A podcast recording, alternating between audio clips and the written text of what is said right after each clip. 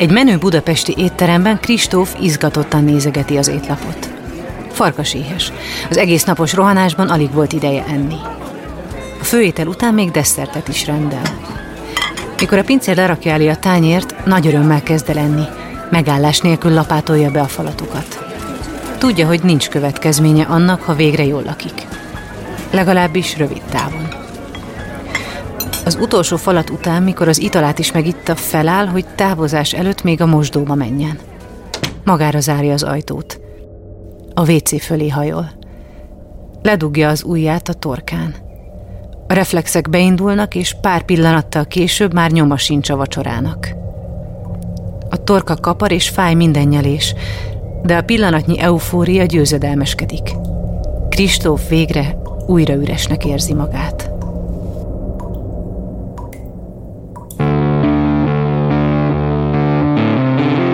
Lovas Rozi vagyok. Ez az Egyszer Lent. Egy podcast azokról, akiknek hatalmas pofont adott az élet. Megjárták a gödör mélyét, de sokkal erősebben másztak ki belőle. Minden élet tele van krízisekkel. Amikor éppen benne vagyunk, könnyen hihetjük azt, hogy ennél rosszabb már nem lehet. Aztán egyszer csak felgyullad a belső fény, megrázzuk magunkat, és megpróbáljuk kihozni az adott helyzetből a legjobbat. Ha azt gondolod, mindennek vége, jussanak eszedbe ezek a történetek. Mindig lehet jobb, ha te is akarod.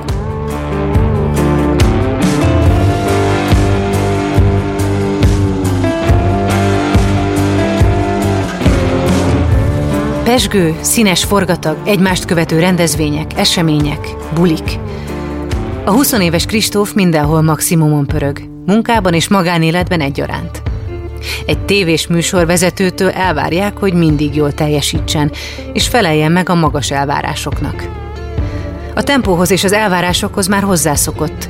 Fiatalkora ellenére sorakoznak háta mögött a színpadi, filmes és tévés tapasztalatok.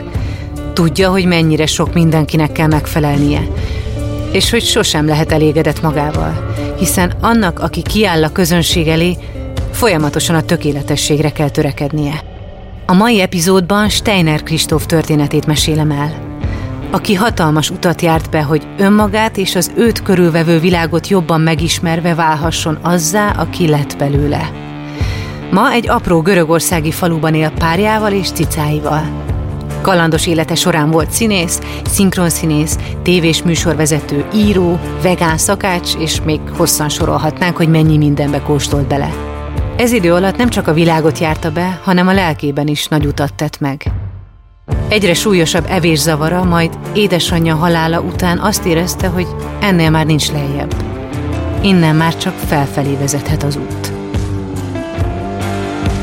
Ezt a műsort azért tudtuk elkészíteni, mert a Generáli biztosító szponzorként mellénk állt. Hallgassátok meg, miért fontos nekik, ami nekünk is.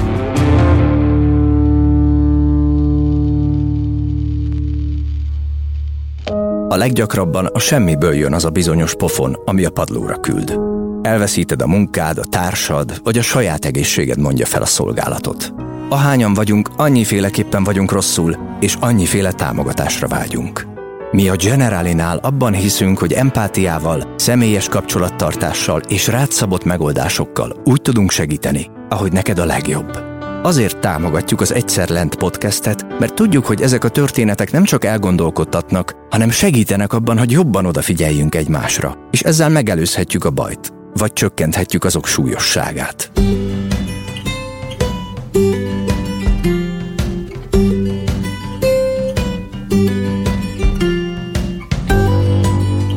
Amikor én megszülettem, akkor az apukám elkezdett megismerkedni a buddhizmus tanaival, és hát nagyon be- bele, hogy mondjam, belebolondult a szó jó értelmében. Néhány évvel később mi már Dalai Láma előadásokra jártunk, rengeteget utaztunk, és hát rengeteget mesélt nekem az apukám hihetetlenül izgalmas tibeti mesekönyvekből, nálunk a klasszikus gyerekmeséket abszolút felváltotta ez a spirituális meseolvasás, és úgy nőttem fel, hogy mire tíz éves voltam, addigra számomra az, az már teljesen evidens volt, hogy mondjuk a szüleim időnként elvonulásokra járnak, és egy, egy nagyon stabil érzelmi alapot adott ez nekem. Uh-huh Úgyhogy azt hiszem, hogy nagyon sok olyan dolog, amiről úgy kicsit másképp gondolkodom, mint az emberek nagy része, legyen szó mondjuk a halálhoz való viszonyomról, vagy az elfogadásról, a boldogságról, ez mind-mind egy kicsit annak köszönhető, hogy tényleg én abban a, a, olyan, olyan mondatok között nőttem föl, hogy, hogy minden mulandó, hogy minden belülről jön, hogy belül keressük az okokat arra, hogyha elégedetlenek vagyunk. És mindemellett azért még a buddhizmus mellett is nagyon megmaradt a szüleimnek ez a bohém, megengedő természete. Kristóf 11 évesen már egyedül buszozott Svédországba családi barátokhoz, elment Spanyolországba kempingezni, és 16 évesen egyedül ment ki egy Madonna koncertre Londonba egy szálhátizsákkal szüleim ezeket soha nem úgy élték meg, hogy jaj, mi lesz a gyerekkel, hanem úgy, hogy milyen jó, hogy a gyerek feszegeti a határait, és felfedezi az önállóságnak a valódi jelentését. De szerinted mi adta ennek a szelítségnek, szeretetnek, de közben megengedésnek, vagányságnak az alapját? Szerintem leginkább azt, hogy ők, ők sem akartak egy erőltetett rendszerben élni soha, és hogy mindig is nemet mondtak a, a konvencionális társadalmi normákra, amik, amik értelmetlennek tűntek számukra. Tehát félreértés ne essék, nem olyan lázadásról beszélek, ami, ami a lázadás kedvéért jön létre, mert nyilván az, ha csak rombolunk a lázadással, az nem egy követendő példa. De ők mindig úgy lázadtak, hogy a provokáció mögött igenis volt egy mély tartalom. És szerintem ugyanezt, ugyanezt akarták viszont látni a, a saját gyermekükben is. Illetve ami még szintén nagyon sokat adhatott nekik, hogy azért a 80-as évek elején megismerkedni a buddhizmussal, az egy egészen más aspektusát jelentette az életre való reflektálásnak, mint, mint amit például akár most is jelenthet. De 1982-ben ez egy annyira újszerű gondolkozás volt, hogy, hogy szerintem alapvetően átrendezte a társadalomhoz való viszonyukat. És ha valaki őrültnek tartotta őket, vagy túl furcsának, akkor tudatosan kiléptek az elvárások hálójából. Aki nem felel meg a társadalmi elvárásoknak, arra általában furcsán néznek az emberek. Így volt ez akkor is, amikor szülei elmentek egy általános iskolai szülői értekezletre. Kristóf jól hallotta egyik tanára megjegyzését, hogy a Steiner Kristófnak milyen fura anyukája van.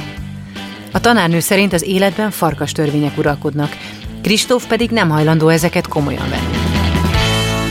Lehet, hogy maga farkasokat akar nevelni, mondta Kristóf édesapja, de mi egy embert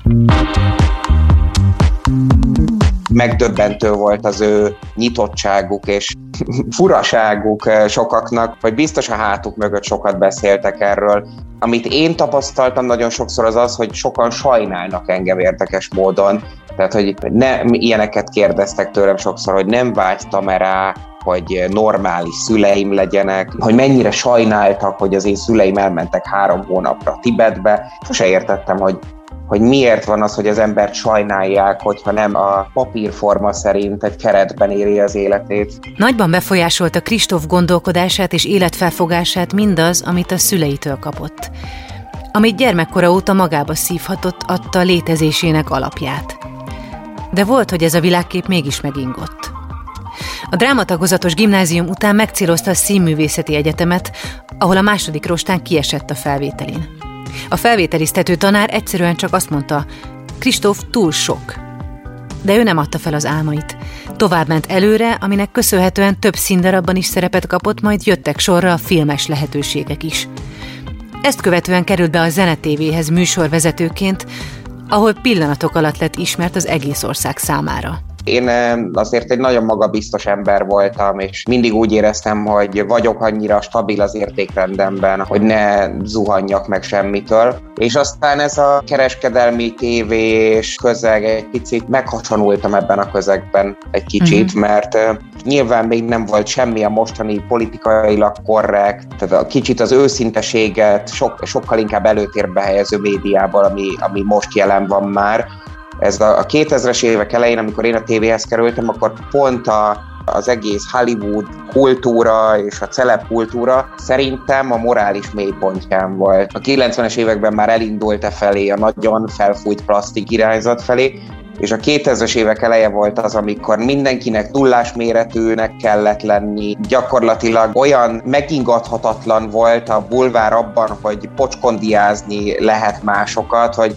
olyan címlapok születtek, hogy undorító a narancsbőre, nézzétek mennyit hízott, rá se lehet ismerni olyan ráncos, ma már ezek nem születhetnek meg, ezek a szalagcímek, hála az égnek, Igen. De, de engem nagyon-nagyon tönkretett. Az elején még nem tűnt föl, és egyébként azért hozzá kell tennem, hogy ez nem a kereskedelmi tévés közegben indult ez el, hanem egyébként már a a színházi közegben. Tehát uh-huh. te, te is tudod, hogy azért bár a színház nem, nem olyan szinten, talán nem olyan szinten kegyetlen, mint a kereskedelmi média, de azért ott is nagyon sok olyan helyzettel találkoztam, ahol ahol egyszer csak azt éreztem, hogy én, én, én nem vagyok elég jó, vagy azt várják tőlem, hogy teljesen másmilyen legyek. Ez nekem annyira ellenszembes volt, és sose értettem, hogy miért van az, hogy csak azt tudják elképzelni az emberek, hogy az olyan karakterek, mint én, az tökő évente egyszer előkerülő vicces, feminin karaktert játszhatják el, ez, ez eléggé kiábrándított a színházból, és voltak ennél sokkal durvább megjegyzések is, tehát olyat is kaptam, hogy rendezőktől, híres rendezőktől, hogy még ha színész is leszek, akkor is majd vidéki színházban fogok kikötni, ahol est- esténként alkoholba, a saját hányásomba fetrengve fogok elaludni, és hogy, nem, és hogy ez, a, ez a pálya nem nekem való, mert hogy majd meglátom, hogy én nem vagyok elég jó ahhoz, amit szeretnék. Mindig hajlamos voltam egy kicsit a, arra, hogy ne legyek jó viszonyban a testemmel fizikailag, hogy, hogy egy kicsit önkép zavaros legyek, és én nagyon belecsúsztam először egy anorexiába, tehát le, lefogytam körülbelül 30 kilót nagyon rövid idő alatt, és utána, amikor elkezdtek piszkálni azzal, hogy sokat fogytam, akkor, akkor pedig elkezdtem mások elvárásai szerint enni, viszont ezt meg nem tudtam feldolgozni, hogy vissza fogok hízni, és bulimiás lettem, és sokan vannak, sok történet van, hogy az ember belecsúszik ilyenekbe, én nem csak belecsúsztam, hanem nagyon-nagyon-nagyon mélyen elmerültem ebbe, tehát én uh-huh. tényleg évekig tartott az, hogy gyakorlatilag a, úgy éreztem, hogy a legjobb barátom a, a bulimiám volt, és már senkit nem láttam, már semmilyen meghívást nem fogadtam el, gyakorlatilag csak azt vártam, hogy ennek valamilyen módon vége legyen, hogy vagy, vagy belehalljak, vagy eltűnjön. Mm. Szán próbálgatásai közben rengeteg kritikát kapott. Azt súlykolták, nem elég jó ahhoz, hogy valóra váltsa álmait. A sok kisebb-nagyobb sérülést az évek során igyekezett elnyomni magában. De az érzéseket nem lehet eltüntetni, csak figyelmen kívül hagyni. Annak pedig előbb-utóbb következménye van egy csomó filmben játszottam ahhoz képest, hogy, hogy mennyire fiatal voltam a 20-as éveim elején, de előbb-utóbb ott is elkezdtem megtapasztalni a, a castingokkal, a válogatásokkal járó különböző erkölcsileg nagyon megkérdőjelezhető helyzeteket, és akkor utána azt mondtam, hogy jó, akkor ha nem színészet, akkor nézzük a tévét, ahol teljesen önmagam lehetek, és akkor kiderült, hogy a tévében se lehet az ember teljesen önmaga, hiszen egy PR osztály és egy marketing osztály fog azon dolgozni, hogy ki vagy te, aki, akit eladnak a nézőknek, és hogy a személyiségednek hány százaléka az, amit valóban elfogadható és beleilleszthető ebbe az imidzsbe. Én ma már senkinek nem javasolnám ezt a technikát, de hogy én azt alkalmaztam, hogy hogy szépen félretettem a kis fájdalmakat, és mentem tovább, mert úgy voltam vele, hogy eh, jól van, itt is belebotlottam valamibe, ami nagyon nem szimpatikus, de nem baj, megyek tovább, a, világ nagy, és úgyis meg lesz a, az, ahol engem elfogadnak és befogadnak, és aztán szépen lassan egyszerűen ezek a amiket az ember becsomagolt, berakott a szekrénybe, fájdalmakat, sérelmeket, egy idő után ignorálhatatlanná válik, hogy azok igenis ott vannak abban a fájdalommal és sérelemmel teli szekrényben, és hogy nem lehet elsétálni ettől a szekrénytől, hanem egy idő után ezeket mind helyre kell tenni. Uh-huh. És én, én, én azt gondolom, hogy egyszerűen túl fiatal voltam ahhoz, hogy tudjak bármi más opciót, mint vagy azt, hogy hátat fordítani ezeknek az érzelmeknek, vagy harcolni velük, amiben szintén ugyanúgy csak belebukni lehet. A 2000-es évek elején ideális szépségnek az számított, akin semmi felesleg nem volt. A sztárok is csak így lehettek trendik. és ez nem csak a nőkre, hanem a férfiakra is egyaránt vonatkozott. Ami szépnek volt titulálva, az kizárólag, tehát a Demi Moore, aki 11 éves kisfiú alakja volt akkoriban, Paris Hilton, akinek gyakorlatilag annyira vékony volt, hogy szinte mellese legyen, és egyébként érdekes, hogy ezek az emberek ma már mind nem olyanok. Victoria Beckham, tehát hogy mind, teljesen átalakult szerencsére a, a ideál, de akkor, akkor rajtunk volt egy ilyen nyomás, és nem csak, a, nem csak a nők, hanem a férfiak is nagyon-nagyon vékonyak voltak akkoriban. Tehát ez a most, most ugye már arról cikkeznek, hogy az aputest, a dead body sexy, és hogy, és hogy menő, és hogy ez akkoriban ciki volt, ha bárkinek egy pici pocakja lett volna, vagy vastagabb lett volna a combja, és emellett igen, természetesen árgus szemmel figyeltek minket a kereskedelmi osztályról, hogy eladhatóak vagyunk-e a ruhaszponzor számára, hogyha bárki bárki túlságosan sokat szedett fel, vagy mondjuk volt olyan, hogy hazajöttünk a fodrásztól, ami a, a TV jelölte ki a fodrászt, és beérkeztük a stúdióba, és azt mondták, hogy ez a frizura túlságosan megosztó, és visszaküldtek minket a fodrászhoz. Tehát tényleg egy, egy nagyon komoly kontrollban eh, éltünk. Ember legyen a talpán, aki ebben százszázalékosan egészséges tud maradni. Kristóf folyamatosan kapta a bántó megjegyzéseket. Ezért eldöntötte, hogy ő lesz a legvékonyabb mindenki közül. Extrém diétázásba kezdett.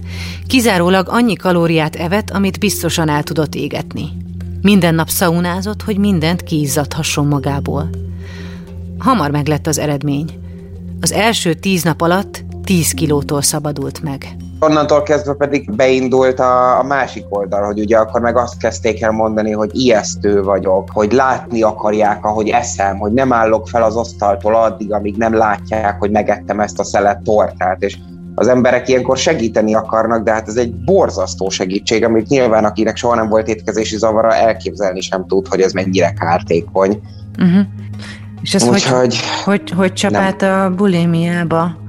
Ez a dolog pont e- ezek a időzőjeles segítségekkel? Igen, pontosan. Tehát az hogy, az, hogy valaki azt mondja, hogy rendelj már egy normális kaját, és akkor ha azt mondom, hogy oké, okay, akkor rendelek egy, akkor nem voltam még vegán, és rendelek egy fülcsirkét salátával, és akkor arra azt mondja az előtted ülő, hogy ez nem rendes kaja, rendelj egy normális pörköltet, és amikor már megettél fél szelet kenyeret, akkor azt mondja, hogy egyél már még egy szelet kenyeret, ez nem a gondoskodásról szól, hanem nagyon sok esetben például arról is, hogy sajnos az, az emberek azt se, azt se tudják nézni, ha valaki például képes önmegtartóztatásra. Tehát ez egy picit ahhoz is kapcsolódik, hogy mit tudom én, amikor valaki nem iszik egy buliban, és akkor elkezdik cseszegetni, hogy nem, ne, ne, ha nem iszol, mi van, nem tudsz bulizni, tehát van egy ilyen társadalmi nyomás az embereken. Igen.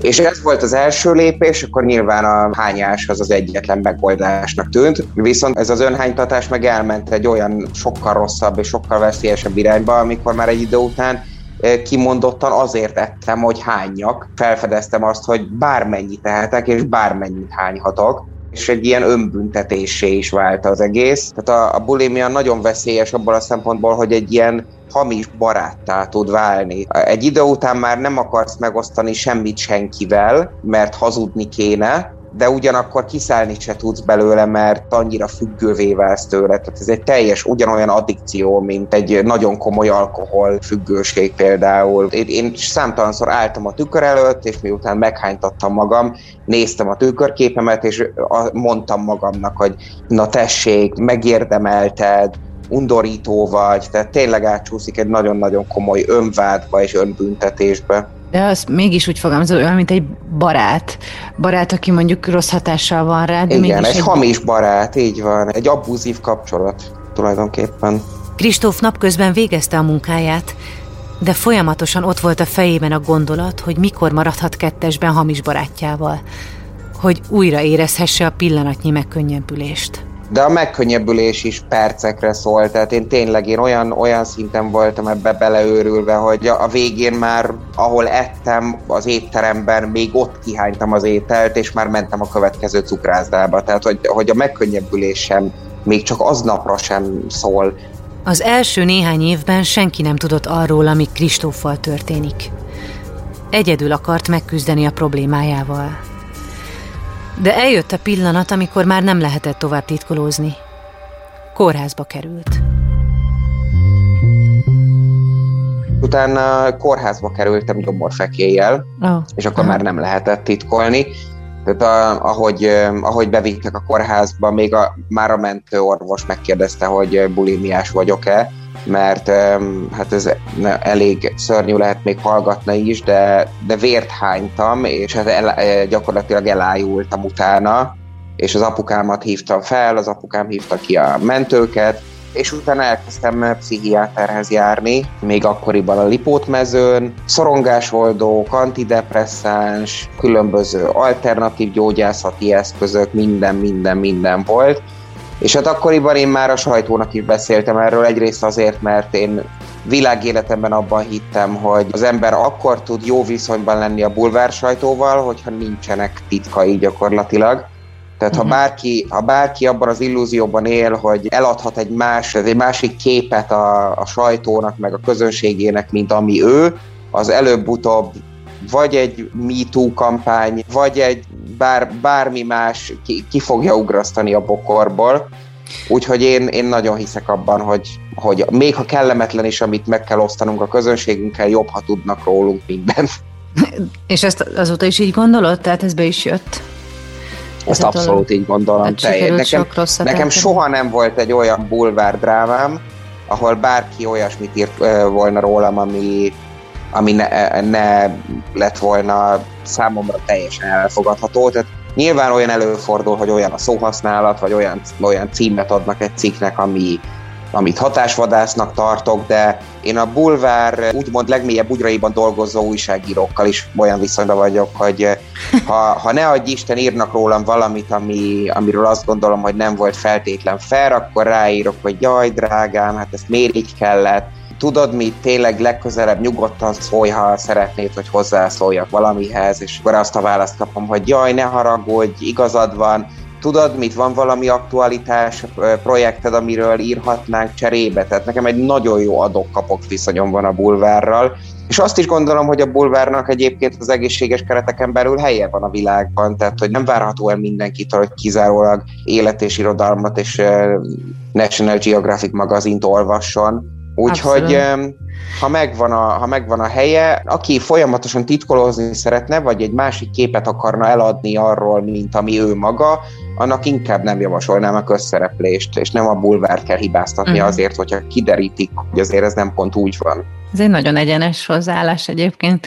Ez motivált, amikor a 2004-ben a, a melegségeddel kapcsolatban is elő rukkoltál. Igen, abszolút ez motivált. Tehát, hogy én, én annyiszor kaptam olyan megkereséseket magazinoktól, újságoktól, hogy szeretnék megírni, mert tudják, hogy hova járok bulizni, vagy láttak egy fiúval, és ehhez képest nekem, ahogy említettem, a kereskedelmi osztály és a marketing osztály kizárólag azt mondta, hogy tehát én azt nyilatkozhattam, hogy hát most épp nincs az életemben egy lány, aki különleges szerepe van, hogy helye van a szívemben, tehát állandóan ködösíteni kellett, és én ezt, én ezt nem bírtam volna sokáig. Másrésztről pedig hát nyilván maga az ügy, tehát hogy, és most megint már a beszélgetésünk során sokat szorra ugyanazt kell mondanom, hogy egy, egy annyira más világ volt, tehát hogy én, én, én annyira megtisztelőnek érzem azt, hogy én akkor már a 2000-es évek elején elkezdhettem arról beszélni, hogy ez normális, és amikor most 2021-ben tartunk végre ott, hogy megszületik egy ilyen hashtag, mint a család az család kampány, és hogy nyíltan beszélhetünk arról, hogy már pedig azonos nemű párok igenis nevelhetnek gyereket, hogy én akkor 2004-ben beszélhettem az én viszonyulásomról ehhez a témához, és bár nagyon-nagyon sok indulatot generált, de ezzel együtt azt gondolom, hogy tartoztam az LMBTQ közösségnek annyival, hogy én nem, nem ködösítek és nem hazudok, és nem is próbálok úgy csinálni, mintha normális lenne az, hogy aki ismert, annak titkolnia kell a homoszexualitását. Kórházba kerülése után rendszeresen járt kezelésekre, gyógyszereket szedett, hogy meg tudjon szabadulni betegségétől, és megkezdhesse a regenerálódási folyamatot. De a sok szorongásgátló antidepresszáns legalább olyan szörnyű kényszerpályára állította, mint a bulimia. Aztán már elkezdett mindenből dupla adagot szedni, amitől annyira tompa lett, hogy máig alig vannak emlékei arról az időszakról. Mintha mesterségesen elaltatták volna. Belül ugyanúgy szenvedett, de annyira tompa volt, hogy még hányni sem volt kedve. Még pislogni is alig pislogott. Semmi motivációja nem maradt. Fakó árnyéka volt csak önmagának. Van körülbelül egy év, amire gyakorlatilag nem emlékszem. Tehát a, a szorongásoldók antidepresszánsok szedése közben, úgy, hogy azért mellette nem voltam, azért azt nem, nem állítom, hogy alkoholista voltam az, azokra való tekintettel, akik valóban küzdenek az alkoholizmussal, de azért többet ittam, mint ami egészséges lett volna, főleg a gyógyszerekkel együtt. És tényleg, ha megpróbálom felidézni ezt az időszakot, akkor tényleg olyan, mintha egy ilyen furcsa hologramot néznék saját magamról. Volt olyan, hogy például kétnapos élőadásunk volt a, a Viva TV-n, egy jótékonysági maratoni élőadás karácsony előtt, és bent aludtam a sminkszobában inkább, mert tudtam, hogy ha hazamegyek, akkor kizár dolog, hogy fel tudjak kelni és újra idejönni. És ez a, a külső szemlélőnek egyébként, tehát ez érde, érdekes módon, ugye ez az egész, amit leírok, ez még társult egyfajta a szakmámmal kapcsolatos perfekcionizmussal is, tehát, hogy én, én például soha nem, soha nem mondtam le semmit, soha életemben.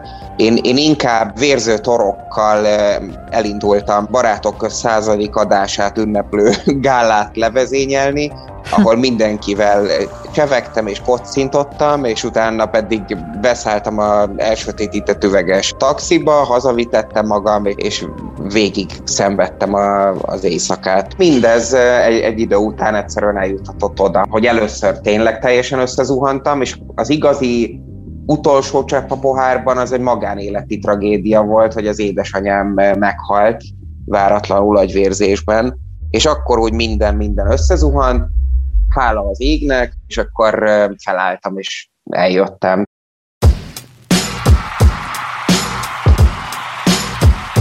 Kristóf karrierje szárnyalt. Rengeteget dolgozott.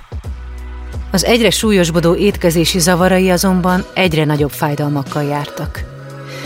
Édesanyja hirtelen halála után meghozta a sokak számára érthetetlennek tűnő döntést. Felhagyott sikeres tévés karrierjével és teljesen új életet kezdett. Hogy milyen utazás kezdődött meg ezzel a döntéssel, a szünet után elmesélem.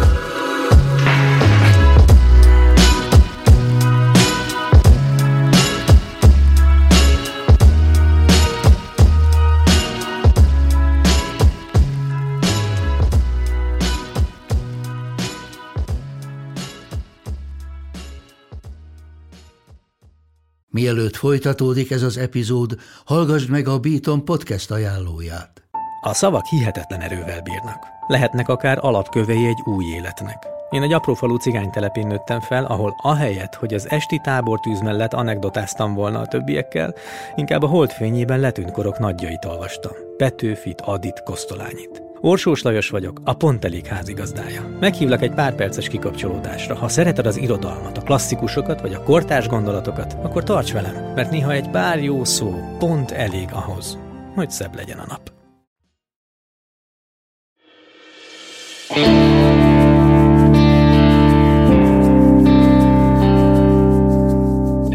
Kristóf számára az igazi mélypontot édesanyja halála jelentette. Már nem volt hova menekülni. Még az öngyilkosság gondolata is megfogalmazódott benne. De ettől megóvták azok a buddhista bölcsességek, amiket még kiskorában a szüleitől tanult. A buddhizmusban a karma törvénye szerint az öngyilkosság ugyanolyan következményekkel jár, mint a gyilkosság, és az elkövetőnek a következő életében sokkal több szenvedést kell elviselnie. Kristóf halálközeli élményei ébresztették rá arra, hogy ő valójában nem akar meghalni. Egyrészt egyszer volt olyan még az antidepresszánsok szorongásoldók időszakában, amikor annyira sok gyógyszert vettem be, hogy szinte biztos voltam benne, hogy másnap nem ébredek fel, és a másnapi felébredés azért hozott egy felismerést, hogy lefeküdtem aludni az akkori párom mellett úgy, hogy annyira önző voltam, hogy az se érdekelt, hogyha ő egy halott Steiner Kristóf mellett ébred fel. De akkor ez is volt a szándékot, hogy annyit vegyél be, hogy ne ébredjél fel? Őszintén szólva, azért nem tudok erre válaszolni, mert hogy ez volt az az időszak, amiről Aha. meséltem neked, Aha, hogy egyszerűen az egész egy köd. Tehát, hogy, uh-huh. hogy szerintem nem az volt azért, hogy én most öngyilkos leszek, hanem inkább az volt, hogy minden, mindegy, csak csak, ére, csak azt akarom érezni, hogy nem érzek semmit, akkor, akkor is, akkor se baj, hogyha, ez, hogyha soha többé nem érzek semmit, körülbelül így. És a bulimia során is volt egyszer olyan, hogy amikor aki bulimiás, az tudja ezt a szörnyű kör, ördögi kört, hogy egy idő után az ember már nem tudja az ujjával hánytatni magát, és a fogkefét használtam, és a, az ember torkának van egy ilyen önzáró reflexe, és egyszer volt olyan, hogy a, a torkomban lévő fogkefét ilyen vákumszerűen szívta be a torkom, és a nedves ujjaimmal tartottam a fogkefe szárát, és tényleg másod, tized másodpercek választottak el attól, hogy ott fulladjak meg egyedül a lakásomban. És azt hiszem, hogy ezek, ezek annyira plastikusan megismertettek azzal, hogy öngyilkos lenni nem akarok, hogy az édesanyám halála után egyszerűen kizárólag fölfelé lehetett már abból a mélypontból. A felépülés azonban egy hosszú folyamat volt. Kristóf hét éven keresztül napi szinten hánytatta magát. A kórházi kezelések után is még évekig elő-előtört betegsége hosszabb, rövidebb időszakokban. Rá kellett jönnie, hogy mi lehet a betegségének a valódi oka. Én arra jöttem rá, hogy, hogy, az, hogy az összes étkezési zavar, sőt a testképzavar is mind-mind azt jelenti, hogy valójában egyszerűen nem bízunk a saját emésztésünkben, és ezt most átvitt értelemben mondom, tehát hogy az, hogy megemészszük azt, ami velünk történik, ebben nem bízunk, hogy, hogy velem annyira minden történt, és olyan gyorsan, hogy valahogy ugyanúgy, ahogy az étellel kapcsolatban, úgy éreztem, hogy nekem kell sürgetnem a, azt, hogy én ezt képes legyek megemészteni, és nem bíztam a folyamatokban. És szerintem ez a, az étkezési zavaroknak úgymond a, a kulcsa. Mikor Kristóf betegsége nyilvánosságra került, édesapja tanácsára elutazott Indiába, mert tudta, hogy korábbi életmódjának véget kell vetnie. Már voltak együtt Indiában, édesapja minden évben ellátogatott oda. Nagyon jól ismerte az ottani közeget. Elvitte fiát a Teréz anya szeretett központba is, ahol Kristóf sok olyan szenvedő emberrel találkozott, akik fájdalmaik ellenére mégis tudtak mosolyogni. Ez a tapasztalat teljesen átformálta fejében a szenvedés definícióját.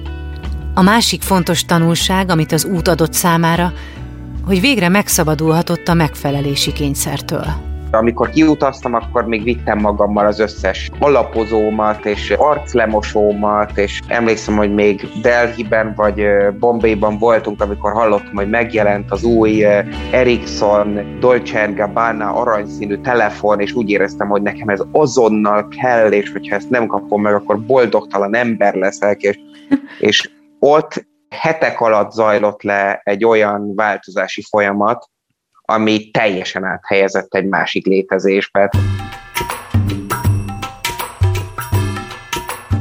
Emellett nekem a vegánság volt egy hatalmas segítség, tehát hogy úgy éreztem, amikor felfedeztem azt, hogy milyen sokat ártunk a környezetünknek és az állatoknak a hétköznapi döntéseinkkel arra vonatkozóan, hogy, hogy mit fogyasztunk, akkor rájöttem arra, hogy mennyire hibás volt a prioritás listám, hogy az alapján döntöm el, hogy mit eszek, hogy hány kalória van benne, vagy hogy mennyire könnyű kihányni, ahelyett, hogy az alapján dönteném el, hogy ez mennyire kártékony a bolygónknak és a, rajta élő lényeknek, akikkel én ezt megosztom. És abszolút a vegánság volt az első lépés, ami elindította egy gyógyulás felé. Az Indiában töltött néhány hét teljesen megváltoztatta Kristóf szemléletét az élet valódi értékeivel kapcsolatban. Az utazást követően Londonba költözött, ahol egy viktoriánus házban élt kilenc lakótársával magazin szerkesztőknél jelentkezett, hogy függetlenként szeretne írni. És nagyon szerencsés helyzetbe került. Olyan munkát talált, aminek keretében filmbemutatókra, kerekasztal beszélgetésekre járhatott. Olyan sztárokkal készíthetett interjúkat, akiket gyerekkora óta csodált. Fú, hát nagyon sokan. Oliver Stone, hm. Andrew Lloyd Webber, Anne Hathaway, Jake Gyllenhaal, Johnny Depp, Harrison Ford, uh. rengetegen, rengetegen, tényleg. És, és felfedeztem az önállóságomat, azt, hogy, azt, hogy nekem nem kell egy cég ernyője alatt úgy táncolnom, ahogy ők fütyülnek. Amikor én elmentem Magyarországról, akkor ez egy ilyen 12 évvel ezelőtt, ez egy nagyon furcsa dolog volt, hogy valaki föláll egy tévés karrierből, és és elmegy, mi, miért csinálja, meg bolondult, hogy itt mit van a biztonságos élete.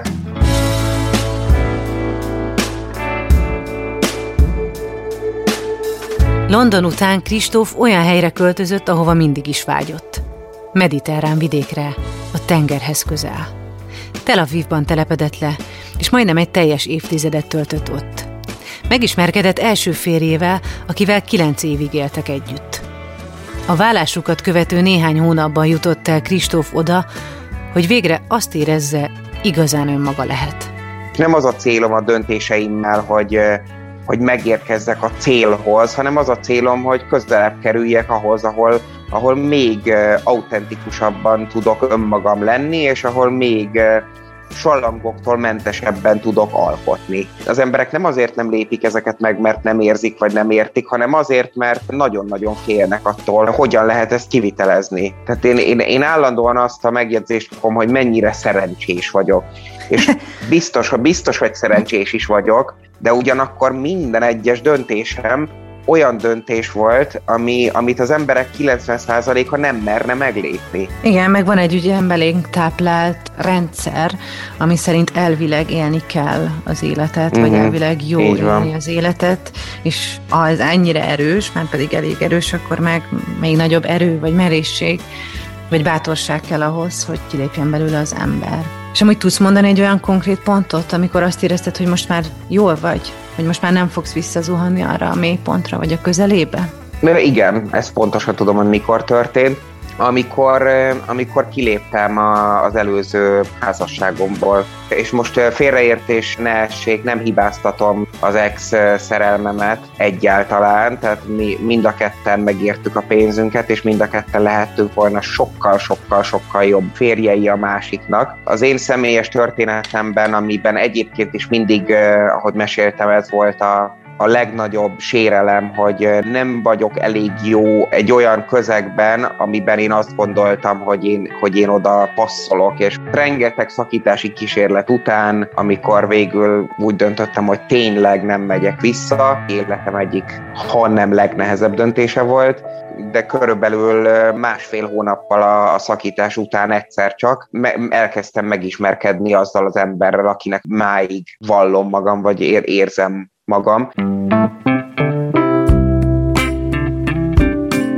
Egyedül maradtam, és felépi, elkezdtem felépíteni az önálló életemet, és megértettem azt, hogy a boldogságnak az a változata, amit abban a kapcsolatban szerettem volna, az, az sajnos nem valósulhat meg. Pár hónappal később megérkezett az életében Nimi, akivel azóta is töretlen a szerelmük. 2018-ban össze is házasodtak. Közös jövőjüket folyamatosan tervezgetik, mindenben támogatják egymást. Sokszínű tapasztalataik miatt nem riadnak vissza a változástól sem. És hát így találtuk meg ezt az Isten háta mögötti kis félszigetet, a Peloponnészoszi félsziget keleti csücskében, ami tényleg olyan eldugott, hogy a görögök maguk is nagyon-nagyon kevesen ismerik, és aki pedig ismeri, az a csodálkozva rákérdez, hogy de miért költöztetek oda? és nagyon szeretjük. És azóta is töretlen a kiteljesedés és a boldogság ott ezen a helyen. Hát természetesen, mint mindenhol, azért nem akarom abba, abba ringatni az embereket, vagy az élet. Görögországban minden esetben úgy néz ki, mint a Mamma Mia egyik jelenete, tehát itt is vannak nehézségek, itt is van küzdködés minden szinten. Mi nagyon-nagyon-nagyon szerencsésnek érezzük magunkat, és az apró bosszúságok, amit az, amik az embert érik, de hát ezek, ezek kis cseppek a tengerben ahhoz képest, hogy, hogy mennyire szabadnak, és mennyire folyamatosan kiteljesedő embereknek érezzük magunkat. Ah. Egy napja jelenleg úgy telik, hogy korán szinte a nappal együtt kelnek. Főznek egy kotyogós kávét, majd a délelőttöt mindketten írással töltik. Közben megcsinálják az ebédet, amihez a hozzávalókat saját veteményesükben termesztik. A slow food irányzatot kedvelik. Gyakran készítenek ezzel a Görögországban hagyománynak számító módszerrel. Lassan, alacsony lángon ebédet. A könnyű ebéd után kertészkednek, amit mindketten szeretnek. Aztán sétálnak egy nagyot a vulkanikus félszigeten. Őszintén mondhatom, hogy több, többet élek társasági életet itt, a, amióta ide költöztünk, mint mikor a nagyvárosba éltem mert a nagyvárosban egyszerűen az ember egy kicsit megcsömörlik a lehetőségek kimeríthetetlen számától, hogy itt egy kiállítás megnyitó, ott egy házi buli, itt egy divat bemutató, és itt pedig félsziget körül vannak nagyon közeli barátaink, vannak akik görögök, vannak akik hozzánk hasonlóan ilyen gyütmentek, és hát rengeteget van, hogy szappant készítünk, olívaolajat préselünk, együtt főzünk, karopszirupot főzünk, vagy valakinek mindig szplinapja vagy névnapja van, sokat vagyunk velük. Kristóf élete során hosszú utat járt be. A túlhajszolt megfelelési kényszerrel teli munka után legyőzte betegségét és nem félt egyedül lenni. Ebben az egyedül létben végül megtalálta önmagát. És most végre őszintén élheti azt az életet, amit mindig is akart ez nem történhetett volna máshogy, tehát nem, nem írhatnék úgy, ahogy most írok, hanem megyek keresztül mindezen. Hmm. Nem nézhetnék ki úgy, ahogy most kinéznek. Minden ránc, ahogy az ember jár, beszél, gondolkodik, visel, minden, minden, minden eh, ezekből a kis puzzle darabokból állt össze, ami csak akkor lehet lehetett teljes, hogyha én ezeken a szenvedésekkel és, eh, és hatalmas eh, megelégedettségekkel, áldásokkal és időnként átoknak tűnő áldásokkal tarkított életemet élem. Igen. Már pedig most egy sugárzó, szeretettel nyugodt, kiegyensúlyozott ember vagy, akire jó ránézni, és aki látszik, hogy jól van. és hogyha, mm, köszönöm. köszönöm hol látod van. egyébként a legnagyobb különbséget a, a legmélyebben lévő menekülő Kristófhoz képest? Az egyik, az egyik dolog, ami, ami nagyon különbözik köztem és a, a nagyon elégedetlen énem között, az az, hogy, hogy tényleg egyszerűen már túlságosan szeretem a, az életet ahhoz, hogy szenvedéssel töltsem meg. Én nem maradok abban, ami nekem szenvedést okoz. Biztos, hogy nem. És legyen szó, akár ha egy olyan kapcsolatban lennék, ha egy olyan munkahelyen lennék, ami nekem bosszúságot okoz, száz százalék, hogy nem maradnék benne. A másik pedig, hogy korábban már pedzegettem, hogy tényleg van egy olyan őszinte, és ezt nem lehet sokkal szebben mondani, tényleg leszarom állapot bennem arra vonatkozóan, hogy mit várnak el tőlem az emberek, hogy ez elképesztően felszabadító.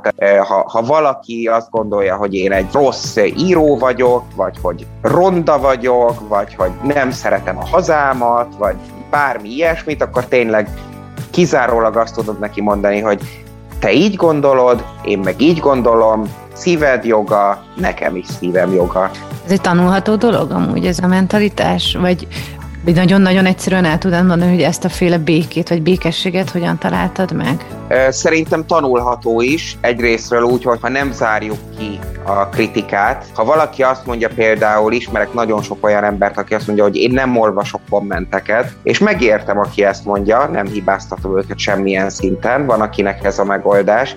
Nekem nem lehetne megoldás, mert nem akarok olyan világban élni, amiről azt feltételezem, hogy mindenki úgy gondolkozik, mint én. Másfelől pedig, ami szerintem nagyon fontos, hogy ne csípőből reagáljunk. Én egy nagyon szenvedélyes ember vagyok. Tini koromban, meg a 20-as éveim elején szerettem megosztóan fogalmazni például, de, de ma már egyértelműen látom azt, hogy a szarkazmus, az irónia, mások kárára poénkodás soha-soha nem lesz egy olyan tiszta érvelési módszer, mint hogyha az ember egy megértéssel viszonyul a másik gondolkodásmódjához. Tudnál valakinek olyan tanácsot adni, aki hasonló helyzetben van most, mint amiben te voltál, hogy mi, mibe kapaszkodjon, vagy, vagy mi az a napsugár, ami felé fordíthatja az arcát, hogy ebből kiketsz meregjen.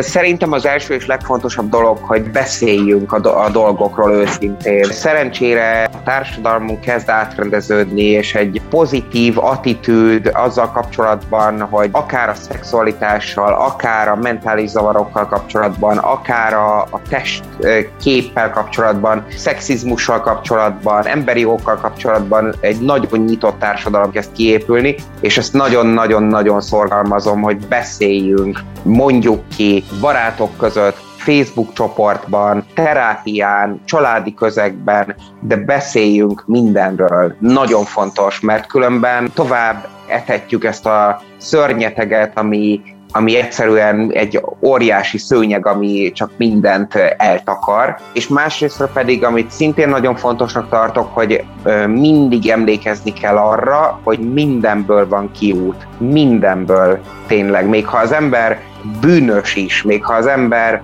a legrosszabb dolgokon ment keresztül, akár önhibáján kívül, akár azért, mert rossz döntéseket hozott, mindenből van kiút, és mindig lehet új életet kezdeni, ami nyilván nem törli az előző életet, de azzal az emberrel együtt, akik tegnap voltunk, bármikor indíthatunk egy, egy tiszta lapot, nem külső forrásokban keressük a, a boldogságunkat, felelősséget vállalunk, és, és ahogy visszacsatoljak az előző pontra, hogy beszélünk arról, amin keresztül megyünk, azért, hogy kibeszélhessük, és azért, hogy hallhassunk másokat beszélni azokról a témákról, amiket csak úgy tudunk egy szélesebb spektrumban megközelíteni, hogyha más aspektusokból is meghallgatjuk, hogy mások hogyan viszonyulnak hozzá.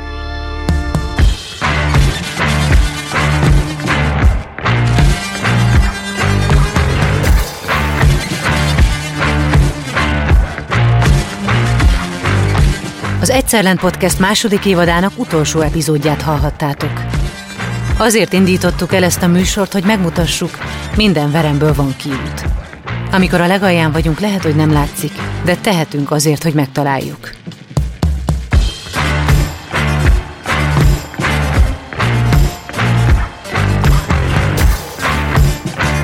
Az epizód szerkesztője Mihály Kövisára, szövegíró Horváth János Antal, a gyártásvezető Gröger a zenei és utómunka szerkesztő Szűcs Dániel, a kreatív producer Román Balázs, a producer pedig Hampuk Rihárd volt.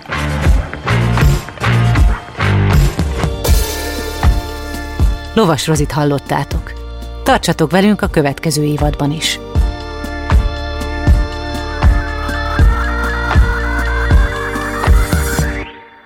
Beaton Studio. Vidd magaddal ezt a történetet. Ha van lehetőséget, kerüld el a bajt. Ha pedig már benne vagy, ne feledd, minden gödörből van kiút. Generali. Érted vagyunk.